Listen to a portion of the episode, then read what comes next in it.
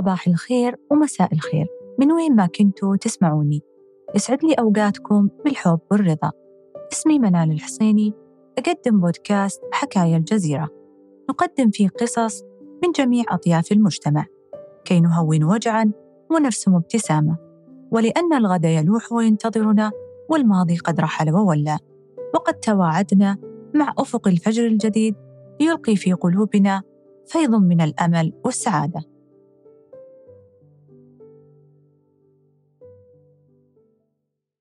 من سرات عبيدة إلى كندا. تلك هي رحلة نجاح ضيفي الدكتور سلطان القحطاني حيث كانت الحياة في تلك الفترة صعبة وشديدة ولكنها كانت بيئة خصبة للإبداع والتميز.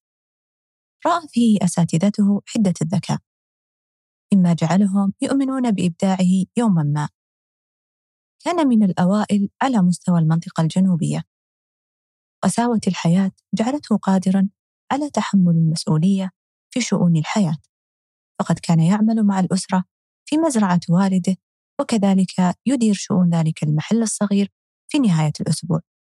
مما صنع منه شابا واعيا ومدركا في تعامله مع فئات المجتمع العمرية. كل تلك الظروف صقلته وجعلت منه الدكتور سلطان. أكمل دراسته في كندا ولديه الكثير من البحوث والبرامج الطبية. انتقل إلى أمريكا وحصل على الماجستير في الإدارة الطبية. حصل على الزمالة في التخصص الدقيق وجراحة المخ والأعصاب التداخلية وكان السعودي الأول في ذلك الوقت. بعد حصد تلك النجاحات أبى إلا أن يعود إلى أرض الوطن رغم وجود الفرص المغرية لكنه أراد خدمته. هاجسه الأول هو رد الجميل لوطنه ولتوفير عناء السفر والمشقة للعلاج خارج الوطن. لديه الكثير من التجارب والتحديات منحيا التجارب السلبية جانبا واصفا إياها بأنها تعبير خاطئ فهي أحيانا المنقذ والدافع لمواجهة التحديات رافضا بأن الأمور الصعبة لا يمكن تجاوزها. دائما ما يرى أن على الطبيب أن يدرك التحديات بصنع المستقبل عمل بجهد في تجربته في إدارة البرامج التداخلية وكيفية تدريب الأطباء بحيث يحصلون على أعلى كفاءة من التدريب حسب أعلى المعايير العالمية. معكم الدكتور سلطان القحطاني استشاري الأشعة العصبية وجراحة شرايين المخ والأعصاب التداخلية بمدينة الملكات الطبية بالرياض. أعمل الآن آه، رئيس قسم الوحدة العصبية التداخلية آه، والقسطرة الدماغية آه، منذ 12 عام حيث استقطبت من قبل مديرية الكفاءة الطبية وأسست برنامج قسم الأشعة العصبية التداخلية والقسطرة الدماغية. الحمد لله القسم الآن يعتبر الأكبر والأحدث على مستوى الشرق الأوسط ومن المراكز العالمية. أنا أكملت دراستي آه، ودراساتي العليا في North America بأمريكا وكندا. آه، معظم الدراسة البدائية في برامج الزمالة والتخصصات الدقيقة كلها بكندا وأنهيت بعدها الماجستير في الإدارة الطبية التنفيذية من جامعة مينيسوتا بأمريكا الحمد لله أسسنا العديد من البرامج والبحوث والإشراف على الكثير من التدريب للأطباء في في في تلك المرحلة والآن نقدم أفضل خدمة على مستوى الشرق الأوسط في مجالنا في مدينة الكفاءة الطبية. طبعا الآن يوجد عمل في القطاعين الحكومي والخاص والآن نعمل على إنشاء مركز مماثل إن شاء الله بالأفضل في القطاع الخاص لخدمة كل المقيمين والمواطنين على حد سواء. مبادئه السامية.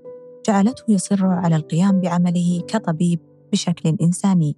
حينما رفض أحد رجال الأعمال في الخارج تدخل الدكتور سلطان في إجراء عملية في المخ لابن ذلك الرجل مبررا رفضه لأسباب الصراع الديني بينهما. لكنه قابل هذا التهجم بأسلوب جميل وفق ما يمليه عليه أخلاق الطب وحرصا منه على مرضاه دون تحزب أو تميز. حقيقة من غير مبالغة يعني كل يوم يعتبر تجارب جديدة وجميلة وكلما مر الوقت كلما بدأت تتذوق جمال تلك التجارب مهما كانت إيجابية أم قد تطغو عليها صفة السلبية ولكن الحمد لله التجارب الإيجابية أعلى بكثير. وقد لا تذكر بل السلبية لا نذكر سلبية إن لم نكن نقول تحديات نمر بها. ونتجاوزها بسهولة. وهذه درس في في ممن يشكك في أن الأمور الصعبة لا يمكن تجاوزها والمشاكل الصعبة لا يمكن حلها ولكن كلها أعتبرها تجارب وتحديات. فمعنى المشكلة أعتقد أن معنى خاطئ. لا يجب استعماله حتى لو كان الإنسان يشعر أنها مشكلة. المشكلة عندما تكون هناك شيء مضطرب الشخصية لا سمح الله أو حالة مرضية أو حالة تتعارض مع الخلق وال... والآداب ال... التي نمشي عليها. هذه اللي تعتبر مشكلة. أما تحديات الحياة اليومية والتحديات العادية فأنا لا أعتبرها بل هي أحيانا المنقذ الوحيد والدافع القوي وال... وال... والمنشئ ل... لمواجهة التحديات والنجاح. فهذه المبادئ أعتقد أنها مهمة جدا لكل ناشئ. أن يتفهمها ويستش يعني يستشربها لأن إحنا أحيانا قد لا ندرس هذه الأشياء أو نعلم تلك الأشياء سابقا ولكن الحمد لله مع الوقت بدأنا ندرك حلاوة هذه الأشياء. بل التحديات هي من تصنع تصنع المستقبل تصنع تصنع الرجال تصنع النساء الفذات تصنع تاريخ. هذه هي التحديات الجميلة.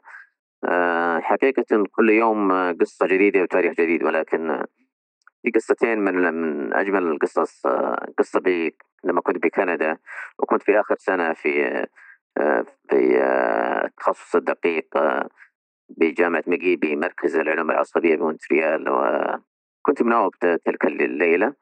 وجاء مريض مهاجر إسرائيلي من من فلسطين إلى كندا. لديه ولد عمره 19 سنة. الولد هذا أصيب بشلل مفاجئ وصداع شديد وصار عنده نزف دماغي. طبعا آه، أنا ك يعني كطبيب في آخر سنة في التدريب نعتبر إحنا نعمل كل العمليات تقريبا ودور المشرف آه، أو الاستشاري اللي تشتغل معاه آه، أو البروفيسور هو دور إرشادي وإذا كان هناك حاجة أن يتدخل يتدخل معك.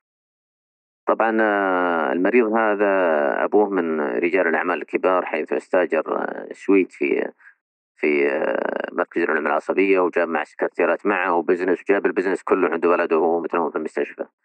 المريض هذا قررت له عملية بحيث أنه يحتاج عملية طارئة خوفا على حياته لأنه لو ترك قد يموت يعني. وعمره 19 سنة ولد صاحب ال business man هذا. طبعا ال business هذا ال business man هذا عنده سكرتيرات ولا يجيد اللغة الإنجليزية. والأمر الثاني لديه يعرف اللغة الروسية واللغة العبرية. فكان يرسل لي بعض السكرتيرات أنك أنت آه، بحكم أني من الوطن العربي وعلي سمات الإسلام وكذا قال ارسل لي واحدة من السكرتيرات أنه ما يبغاني أنا أتدخل في الحالة على أساس أن هناك بعض الصراع بين العرب واليهود آه، فقد تستغل الفرصة أنك تؤذيه بدل ما تساعده. طبعا هذا كانت موقف كان شديد بالنسبة لي.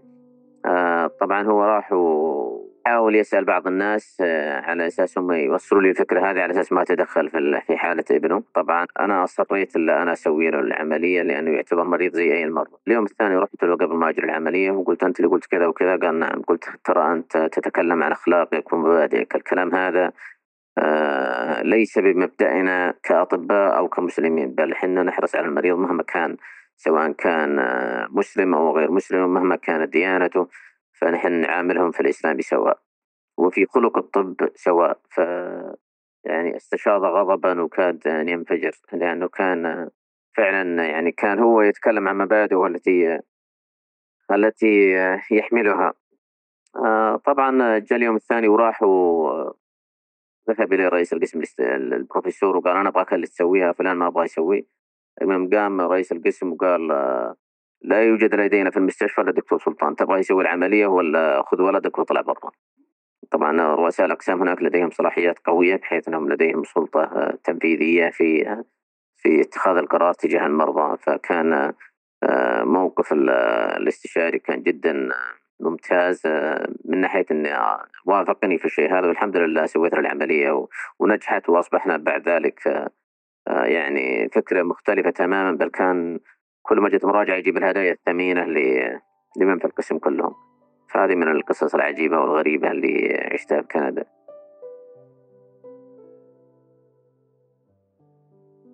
من القصص الجميلة التي عشتها هنا في السعودية حديثا صراحة قبل كم فترة كان فيها شخصية مهمة بل سفير سفير إحدى الدول الأوروبية المهمة والغربية.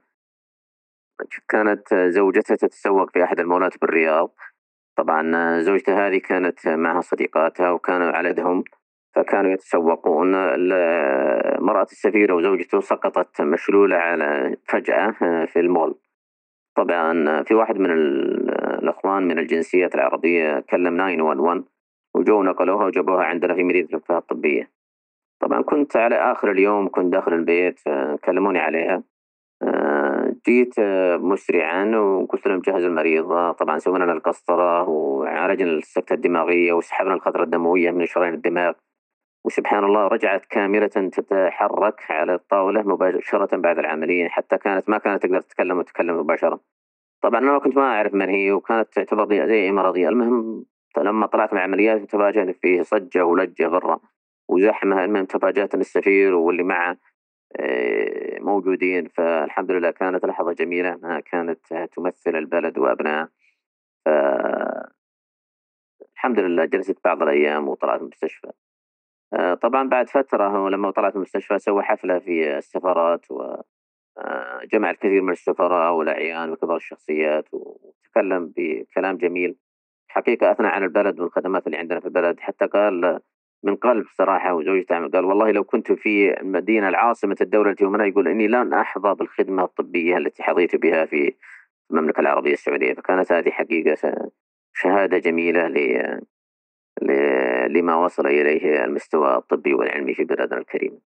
آه، حياكم الله وأسعد الله يومكم بكل خير ونراكم بإذن الله في أسعد حال. السلام عليكم. لمثل هؤلاء الأطباء علينا أن نفخر ونرفع القبعات لهم حيث النجاحات والقصص التي صنعت منهم قوة حيث التميز المهني والأخلاقي. ختاما يمكننا تحويل الأحداث المؤلمة إلى فرصة سعيدة للتعلم أو النمو ومساعدة الآخرين. نريد مساعدة بعضنا لأن الإنسان يحب الحياة ومن حوله سعداء لا تعسى. ودمتم بود.